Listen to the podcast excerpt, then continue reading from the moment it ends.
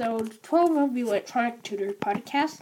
I will be talking about how to build a, a computer that works under a half hour, maybe or under fifteen minutes. Let's get started.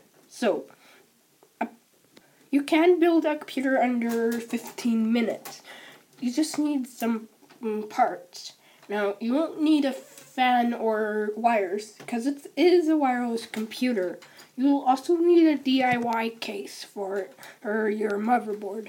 Or de- depend depending on mm, Raspberry Pi you get, you'll need a different case. You'll also need a case lid.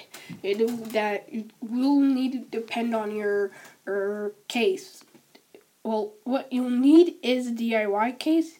A D I Y case lid, a Raspberry Pi, and some, well, okay, it's not completely wireless, wireless, you just need, need a plug-in and, and H T M L. You just need, need the H D M I cable and the power cable, well, and then you need a power button and what goes on your light ring. But there might be other accessories too. For me, I just got it in a pack. You'll also need a wireless keyboard. Now, Raspberry Pi's Bluetooth uh, isn't very good, so I recommend using a U S B adapter. So you need one, and that's compatible with Raspberry Pi. Now, most, for me, I got a... a five volt no-name keyboard.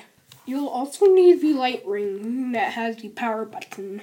So, I don't know where you get it from, um, but I do have one of it, because I did get it in a set. You'll also need H T M L, no, no, H D M I cable to plug in in your computer screen or T V. For me, I use a small T V. You'll also need a power cable. And an octopus, because you might have other equipment, because I do need a octopus, one for the power cable and one for the T V cable. I, beside the octopus, I have a printer, so you may not need an, oct- an octopus, but I do need one. I so. It does include four U S B ports. Doesn't include D V D player, but you can mm, get a U S B D V D player from Amazon or Wish. On Wish, it's only thirty no, uh, thirteen dollars on Wish. You can also and uh, but it doesn't ha- but it only has four U S B ports, so you can get a U S B extender. It plugs into your one of your U S B ports, and it does include more U S Bs. Also, the Raspberry Pi also has a server port where you can plug in your server. Or you can also use wireless connection, which I do. You oh, you'll also need a uh, S D card, uh, but you do need an operating system installed on it. I do you I recommend using Linux for the operating system.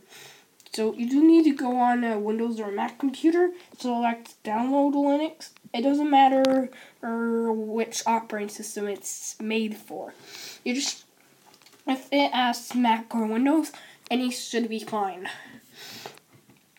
Then you select the file you want to download it on. Now it should be on Windows, it should be a uh, S D card file. Mac should be the same thing. Now, I don't have a Mac, but I do know how to use one. And it should be uh, X S D an S D file. So you do want to select the file that the S D card is in, and then select download.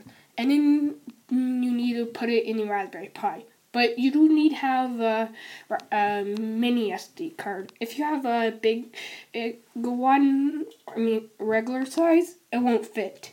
You'll also need memory up to eight to thirty-two gigabytes. Because I do have the thirty-two gig mini S D card. So when you're all done, you do need to get some software installed for Linux.